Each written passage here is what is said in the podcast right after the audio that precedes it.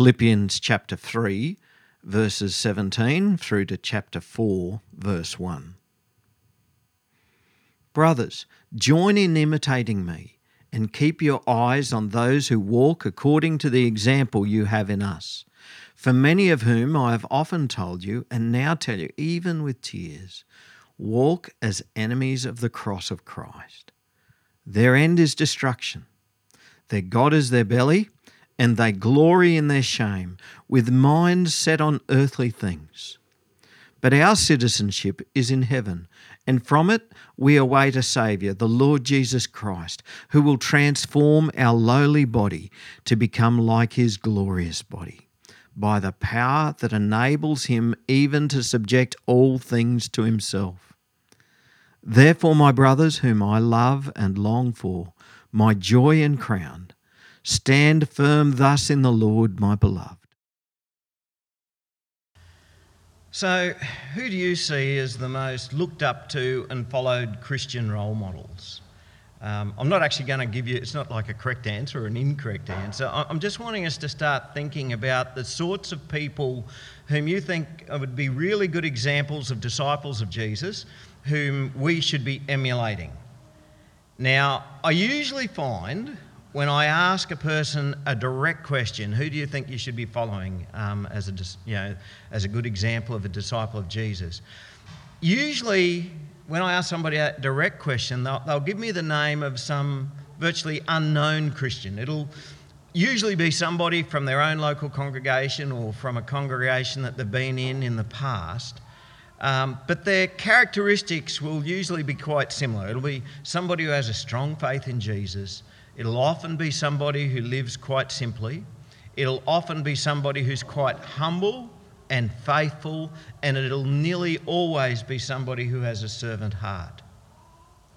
And so when we take the time to consider it, that's probably the sort of answer a lot of us would give. You can probably picture someone um, who you know or knew, and you can think, yeah, that that's be a really good person to emulate. They, they're a really good disciple of Jesus. And yet, some of the most popular and the most followed Christians in the world are pretty much the exact opposite of that picture that, that I just gave. Uh, some of those who have the biggest followings aren't much more than glorified motivational speakers with a message of how to be blessed with, with wealth and, and health and happiness in this life and, and it seems that the characteristic to a lot of these people, the main thing that they have going for them is the ability to be able to make their listeners feel really good about themselves or to be able to make them feel that, yes, I can do this and I'm going to, yeah, take hold of this. Now, and all the while, what they're doing is they're raking in the big bucks that helps them to enjoy their life of health and wealth and fame. And so some of the most followed Christians might be motivational speakers. Uh, they'll often be recording artists. Um, they might be televangelists. They might be movie stars who just happen to be Christians. Or in Australia, they might be more likely to be a sports star who just happens to be a Christian, because these are the people that we like to look up to, the people that we think we'd like to be like. So, who's getting followed? Well, I sort of have had a look at on the internet, see, okay, who are some of the most followed Christians or people who claim to be Christians out in the world? And someone like Joel Osteen, he has 22 million followers on Facebook. Uh, someone like Joyce Meyer has 11 million followers on Facebook. In Australia, probably one of the most prominent people would be Brian Houston, um, and he's got 350,000 followers now, if we compare these celebrity Christians to others whom we know, how does it come up? Um, let me tell you about a young lady that Robin and I both know. As a young single Christian woman, she's moved to a North African country. Um, she's already learned Arabic before she went there, but she's moved there to um, learn, get more fluent in Arabic but also to start sharing the gospel with Muslim women. Now, I'm definitely not allowed to tell you her name, particularly with it being recorded. Um, I, I do know the country that she's in, but I'm probably not supposed to know the country that she's in because for this information to get out, her life would be in more danger than what it currently is. And even if not in such great danger, if, if the authorities in the country in which she lived um, knew that she was there as a missionary, they would almost certainly kick her out of the country.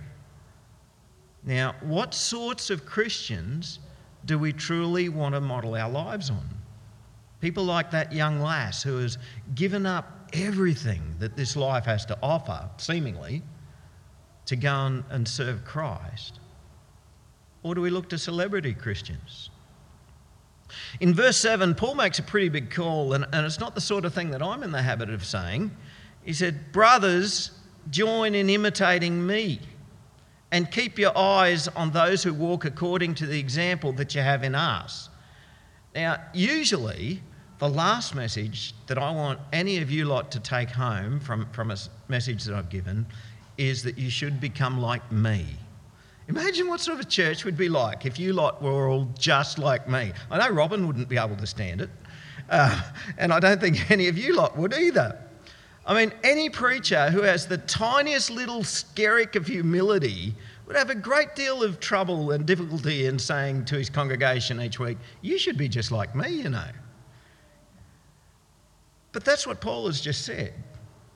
Now, he said it in the past, but in the past, he, he's, he's qualified it. So in 1 Corinthians chapter 11, he said, Be imitators of me as I am of Christ.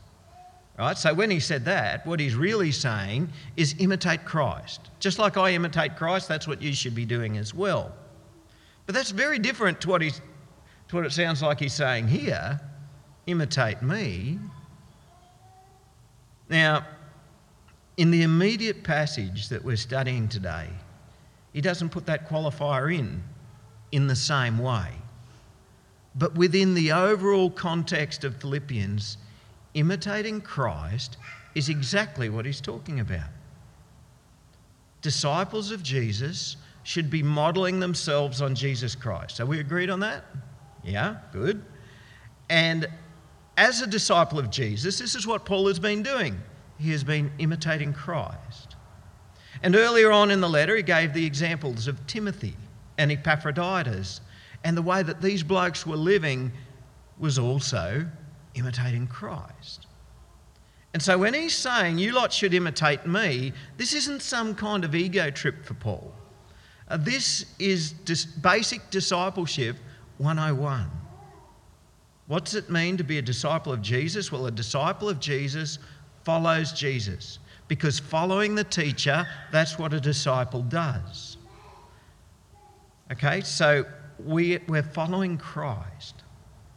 But what we learn from this today is there's a really important place here for Christian role models. Now, we Australians, we might have a bit of trouble with that. Um, we all know about tall poppy syndrome, right? We always want to tear down the tall poppy. But it's really important for us to recognise amongst us those who are good Christian role models and learn from them.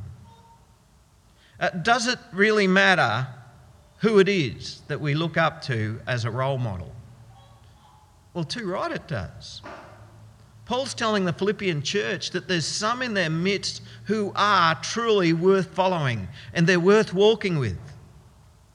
So last week, uh, we had a bit of an image of a race or a journey. It sort of, it sort of mixes the metaphors here for a little bit, um, where we're striving for the goal of the prize of the upward call of God in Christ Jesus. And you can choose whichever metaphor, whichever image you want running the Christian race or walking the Christian walk. And this isn't something that we do on our own. We journey together, which is why he says, imitate me.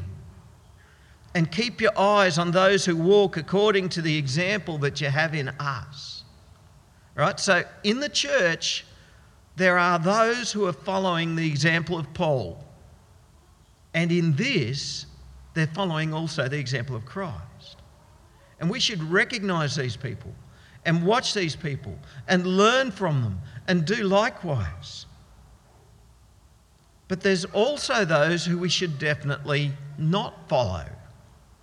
He says here that there's many who walk as enemies of the cross of Christ. Now, that really puts the cat among the pigeons, doesn't it?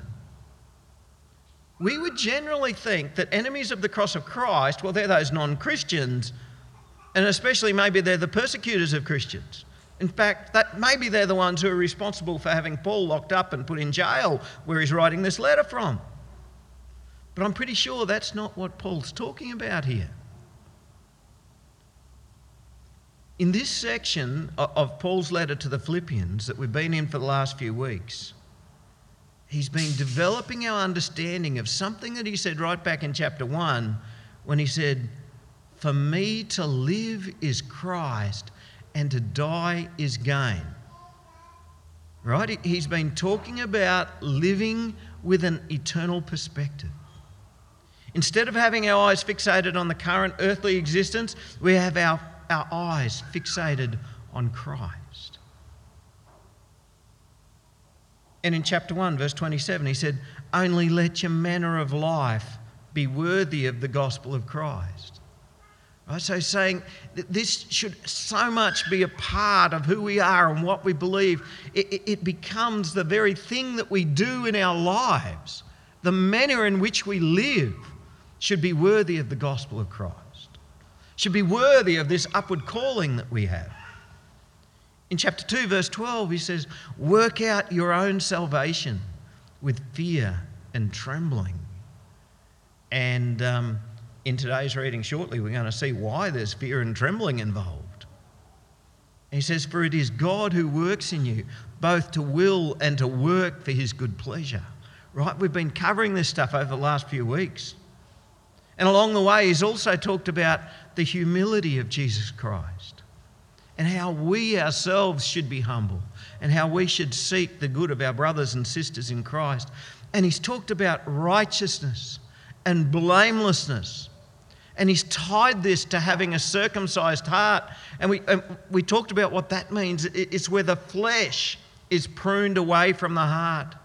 All of our ungodly earthly desires are pruned away from the heart, and we start to see things the way that God sees things, and we start to value things the way God values things. And we talked about how, back in the Old Testament, when God talked about having an uncircumcised heart. He was wanting them to start caring for people around them, caring for the widows and the orphans and the alien.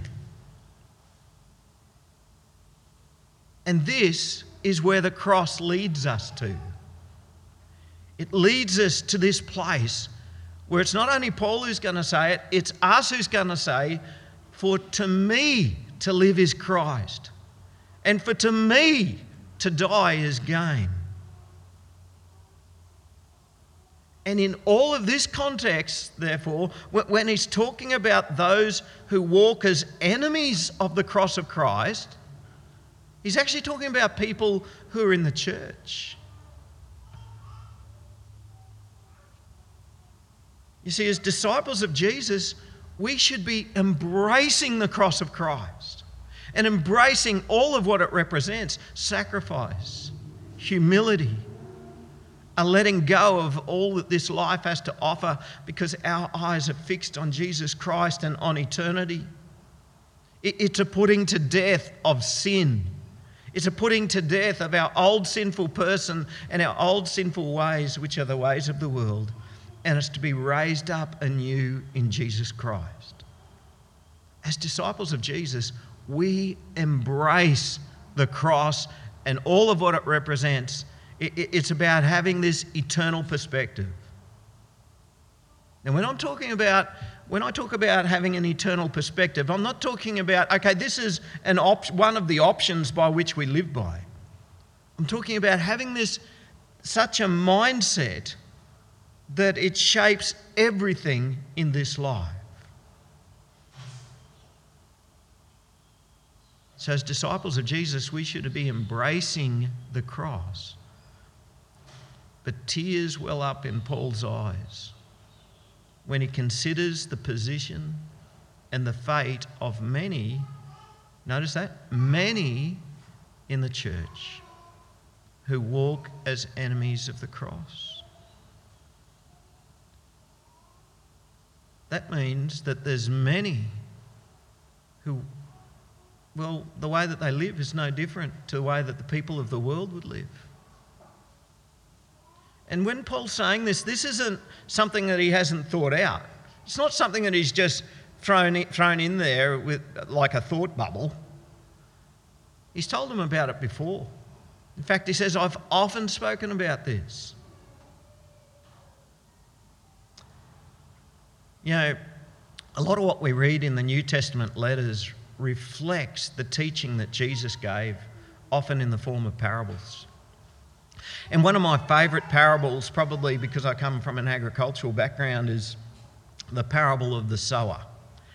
All right, so if you remember, most of you will be familiar with the parable of the sower. The seed that's getting planted is the word of God.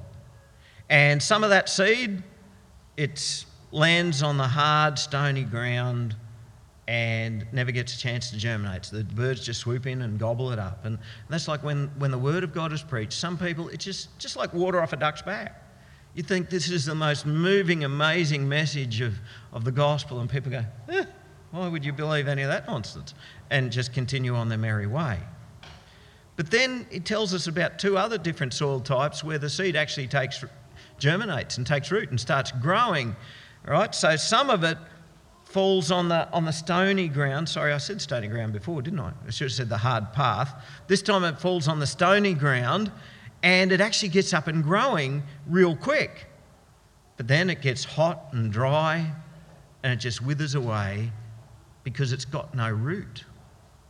And that represents those who hear the gospel and they respond to the gospel, but as soon as some troubles and persecutions come, they don't persist. All of a sudden, when they realise, oh, this is actually going to be a bit tough going, I thought everybody would like me if I was a Christian. And you realise that you're actually at odds with some people, and, and you realise that the world's just not really that happy with you. And it really gets tough going, and some people just drop away at that point. But this is the one that I think applies for today. The next soil type is the seed that falls on the weedy or the thorny ground. And it gets up and it gets growing, but then the weeds get up and grow amongst it. And, and those of you who are farmers know very well that those nasty little weedies are, are quite, um, quite greedy. They take all of the goodies, all of the nutrients, and all of the all of the moisture away from the crops, and they just seem to crop just can't seem to compete with it, and it chokes the crop out. And that represents those who hear the word of God and they start off with Jesus Christ, but the things of the world become more important to them. And what they began never goes through to bearing fruit. Right, so Jesus told us a parable about this, about how things of the world distract us from this and stops us from being fruitful. And now, with tears in his eyes, Paul's saying, I'm seeing way too much of this going on. I'm seeing way too much of this where, where people who start out following Jesus, but the things of the world are more important to them. And instead of walking as disciples of Jesus, they're walking in the same way that enemies of the cross walk. Now, how serious this is? It's extremely serious. Now, anyone who stands by the human teaching of once saved, always saved is going to have a fair bit of trouble with this verse 19. Because verse 19 says, their end is destruction. Does that give you an indication of why Paul's tearing up about this? People who started out following Jesus, so distracted by the ways of the world, their end is destruction. And there are many people in the church today who are not walking as disciples of Jesus. They're walking as enemies of the cross. And those who walk as enemies of the cross will die as enemies of the cross. Paul can't be more clear. Their end is destruction. There is a terrible, terrible version of the gospel being preached today. I call it easy believism. It's very common coming out of North America, um, and it's very common in Australia now. It's the gospel that says all you have to do is believe in Jesus, and that's it. It's all good. Saved for all eternity, just believe in Jesus. Job's done. And those who live by this often embrace worldliness and often live as enemies of the cross. So, for one example, we spoke about this last week about the dangers of the prosperity gospel. Um, and, and, and why are so many churches who are following and teaching the prosperity gospel, why are they growing so quick? I'll tell you why. It's because essentially the message that they're giving and the road that they're encouraging their listeners to walk is the same as the road that enemies of the cross walk. And when one treads the path of the prosperity gospel, they, they have the opinion and they have the belief that, that they're walking by the Spirit. But in fact, they're not walking by the Spirit at all. They're walking contrary to the way of the cross and they're on the highway to hell. Right? So that's one example of what it means to walk as, the, as an enemy of the cross. But it's much broader than that. Paul says their God is their belly, and they glory in their shame with minds set on earthly things. Now, we actually skip forward to that verse to, to, to give you a bit of a heads up about what we're going to talk about today, last week. And last week I told a bit of a joke, and I don't think a single person laughed. I was quite traumatised by that. Um, I don't know whether it was because you'd, you'd pretty much gone asleep and therefore you didn't hear the joke, or whether you just thought my jokes aren't funny. Um, either way, I was pretty traumatised. But I said at that point, if, if, if their God is their belly, well, some people's gods are bigger than others. And I think I might have glanced down at about that stage. Still no laugh. Oh, thanks, Neil. Thanks. Again, thank you. Yeah, that's the go. Bit of encouragement. You know, in some churches, they, they want to go, preach it, brother, preach it, brother. I, I, just a little laugh occasionally, I do. Thanks, Alex. Yeah. Is he talking about fat people? I don't think so. I think what it means is their priorities and what they crave for are physical cravings. Right? So, in a poorer society, where a person whose God is their belly, well, they might be worried about getting a good feed every day. In a wealthy society like ours, it's probably talking about somebody who's more worried about body image. And so, for your God to be your belly, it could mean that you're a gourmet and you only want to eat the very finest food cooked by the best chefs. Or it could mean that you're a glutton and all that you think about is food. Or it could mean that you're a health freak and that you're very picky and very choosy about what you're willing to put in your body, and only organic, organic kale grown on the slopes of an ancient Buddhist monastery is what you're willing to put into your body. Or you could just be like me and love your wife's cooking way too much.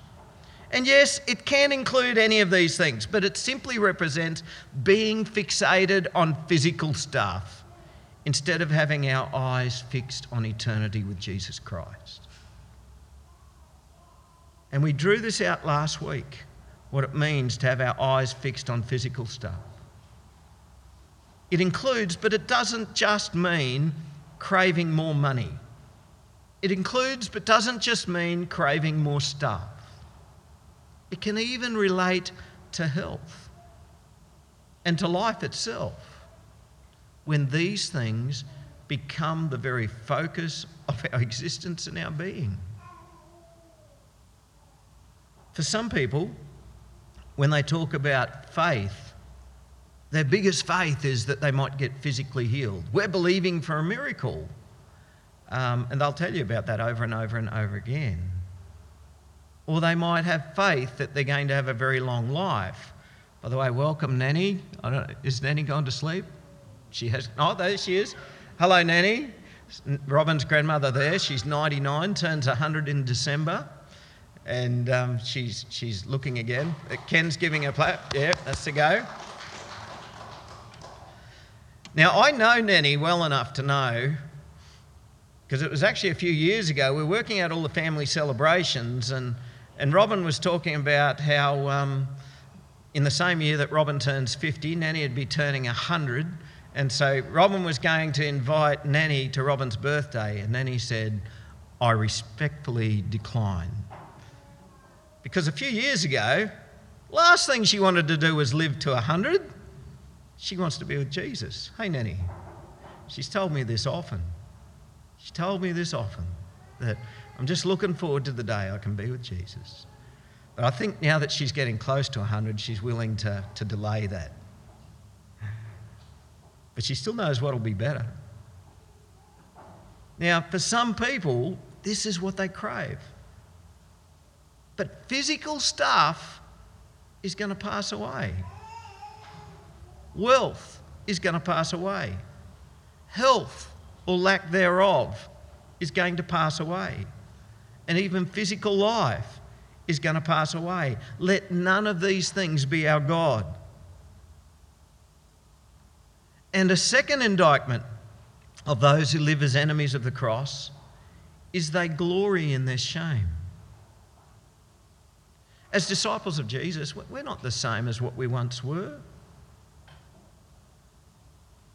We're changed. We're transformed. We've been renewed. And He is continuing to transform us. He is continuing to, to change us. He is continuing to make us more and more like Him.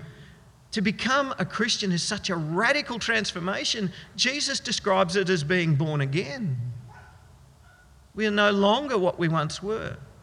And the stuff that we used to think was pretty good, all right, some of that we now understand is shameful. Stuff which we used to think was going to give us meaning in life, we're now ashamed of it. Stuff which we used to think determined actually who we are and who we were, we're now ashamed of it. And yet, in the church, there are those who continue to delight in riches didn't Jesus say that it's, an easy, it's easier for a camel to go through the eye of a needle than for a rich person to enter the kingdom of God? And in the church, there's, there's those who glory in the promotion of health and long life, and they hold on to life and they just grasp hold of it as if this is the most valuable thing that any of us could ever have. But didn't Jesus say, whoever would save his life will lose it? And whoever loses his life for me and my sake will find it. And in the church, we know that God calls us to a higher ethic. Nah, doesn't matter. Look at the freedoms that we have in Jesus. And some act as if drunkenness doesn't matter. Many ignore the plight of the fatherless and the poor as if that doesn't matter. Our young men and women shack up together without getting married, even though they call themselves Christians, as if it doesn't matter. And there are even churches who celebrate the marrying of men to men and women to women as if it didn't matter. They glory in their shame. Why? why is this not only happening in the church, all of these things, but why is it so common? Why do many who profess to be Christians walk in the same way as enemies of the cross? There's a very simple reason for that. It's having a very short term view, and their eyes are set on earthly things and their minds are set on earthly things and, and they're set on gratifying their immediate earthly desires. Now, let's not just use the word they. I can use the word me there. in many ways, my mind gets set on immediate earthly things and gratifying my own earthly desires. Does anybody there can insert the word me there for you guys as well? If our minds are set on earthly things, our mindset is the same mindset as enemies of the cross. But hasn't Jesus saved us from all this? This is the point at which you can go, too right he has. Let's hear that. Too right he has. Hasn't Jesus saved us from all this? Too right he has. Verse 20 says, But our citizenship is in heaven. Now, that's not a perfect translation. Uh, the Greek word there is politeuma, which, which relates to, more to a place than the citizenship itself. All right? And so, some translations, such as the Revised Standard Version, uh, get it a little bit, little bit better by saying, Our commonwealth is in heaven. Um, it's like saying, Our nation state or our kingdom, our land is in heaven. Basically, here on this earth, we are strangers, we are aliens. Our citizenship belongs somewhere else because that's where our land is. Now, in the last few years, we Australians have gotten used to something called dual citizenship. Uh, and we actually have a local example of this, where a prominent person who used to be a local all of a sudden realised that, that he was a citizen of New Zealand. And poor old Barnaby Joyce had no idea that he was a citizen of New Zealand. And so, by our constitution, he gave allegiance to a foreign power and therefore couldn't be in our parliament.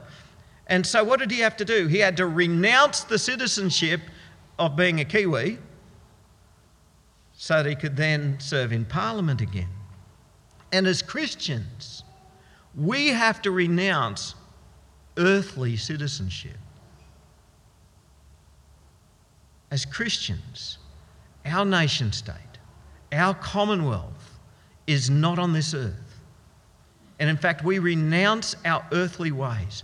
We, we, renounce our earthly passions. We renounce our earthly desires. We die to all these. And we've been born again.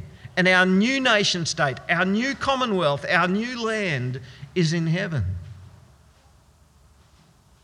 So we renounce our allegiance to a foreign power, earthliness. Now, don't get me wrong, I'm not saying you, you shouldn't be good Australian citizens. Yes, we should be good Australian citizens. But we renounce our earthliness because we are citizens of heaven.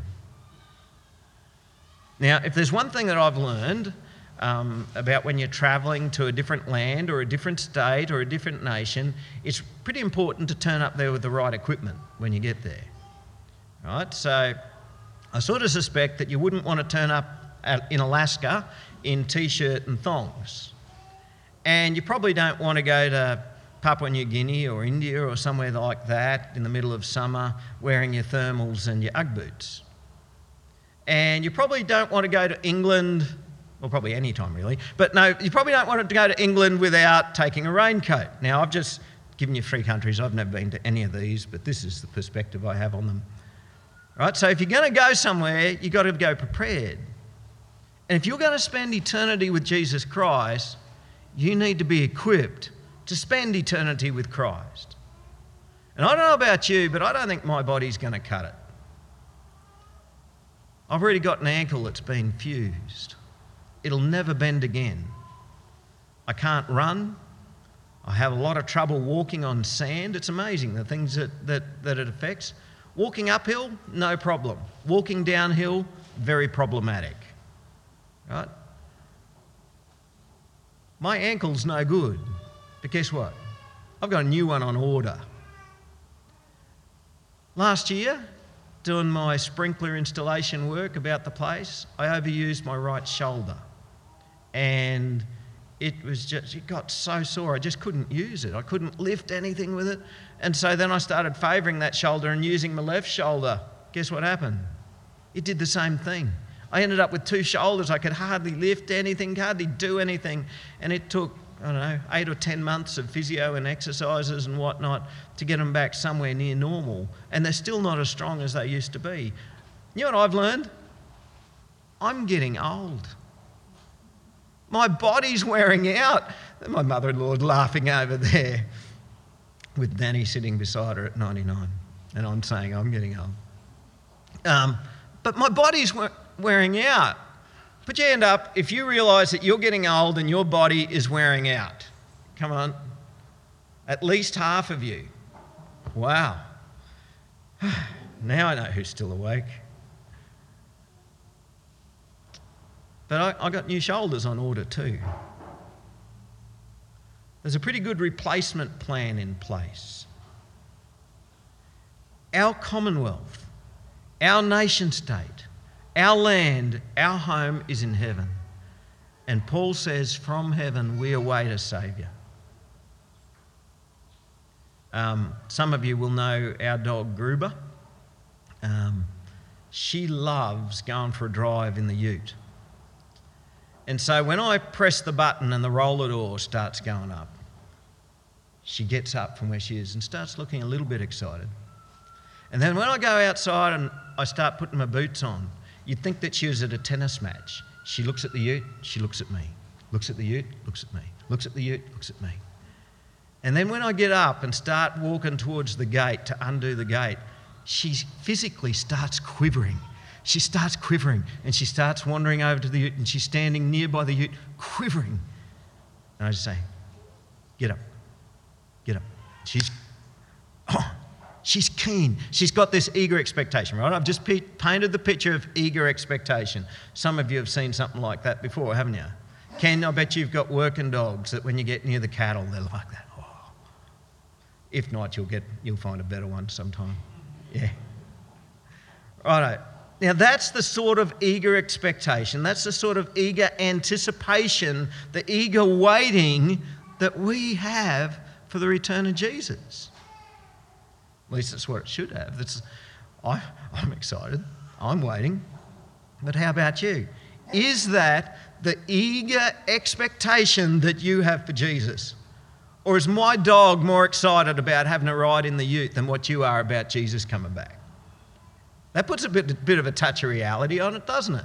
Is my dog more excited about having a ride in the ute than you are about Jesus returning?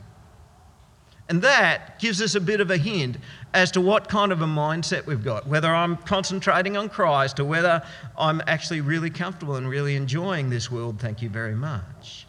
You see, for, for many of us, life's just too good. Life's too good, too good. We live in a land where we got everything that we need. And you might be just thinking, I just want to I want to see the kids grow up. I want to see the grandkids grow up. I want to see the great grandkids grow up. I want to see the great great grandkids grow up. It just never stops. We, ha- we have these things we want to achieve before Jesus returns. But when Jesus comes, he's not going to come empty handed. He will transform our lowly body to be like his glorious body. Now, some people are really happy with the bodies they've already got. But the thing is, no matter how marvelous your body, no matter how athletic or how shapely or how finely tuned it is, your body is going to get old and sick and it's going to die.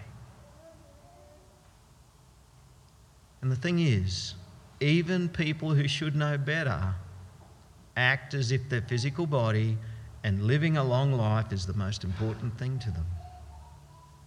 But no matter how wonderful your body might be, do you know how Paul describes it? It's a lowly body. Some of us are very aware that our body is a lowly body, others not so much. But it's okay to have a lowly body because the Lord Jesus Christ is going to transform our lowly bodies to be like his glorious body. We're no longer going to have a body that's going to get old. Our body will no longer get sick. Our body will no longer get aches or pains. Your body's no longer going to have headaches or migraines that you've had to bear since you're a child. Your body will no longer have allergies, and so you'll be able to eat those things that you once used to love. Your body isn't going to suffer from depression anymore, and it's not going to suffer from anxiety anymore.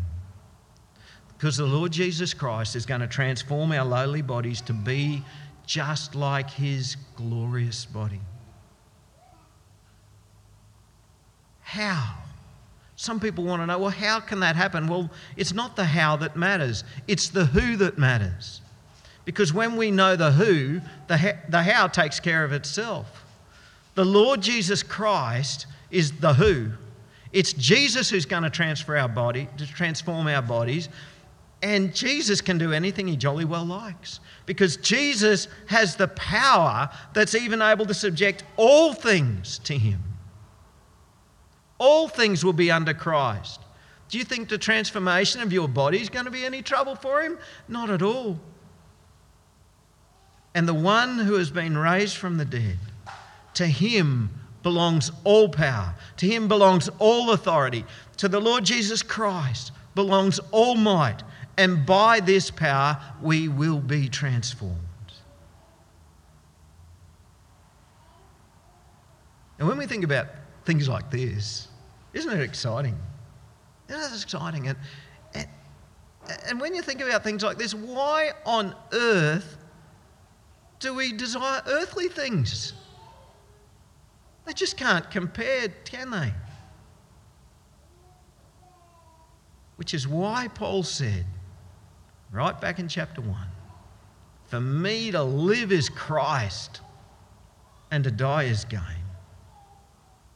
We live this life we have for the Lord Jesus Christ. We enjoy the life that we have for the Lord Jesus Christ. But everything about it should, everything that we do should be shaped and formed by the glory that we're heading towards. and we look forward to that day. So Paul says, Therefore, my brothers, whom I love and long for, my joy and crown, stand firm thus in the Lord, my beloved. Paul really, really loves this church in Philippi. And he doesn't want to see them become like those who are destined for destruction. You know, a lot of the letters that Paul wrote were written to churches to try and, who are running amok, basically, and he's trying to write to them to correct the, some stuff that's going on. Philippians is a bit different in that regard. He's really writing to this church because he loves them and he delights in them. And while he gives them warning, he's, warnings, he actually puts it more in the context of what's happening in other places. And he wants to see that these guys don't become like some others. He wants them to stand firm and not be distracted by things of the world and, and all of the worldly desires, but to eagerly await the return of Christ. So, where am I going to see the most excitement in the future? In my dog, that, that she's excited about having a ride in the back of the ute?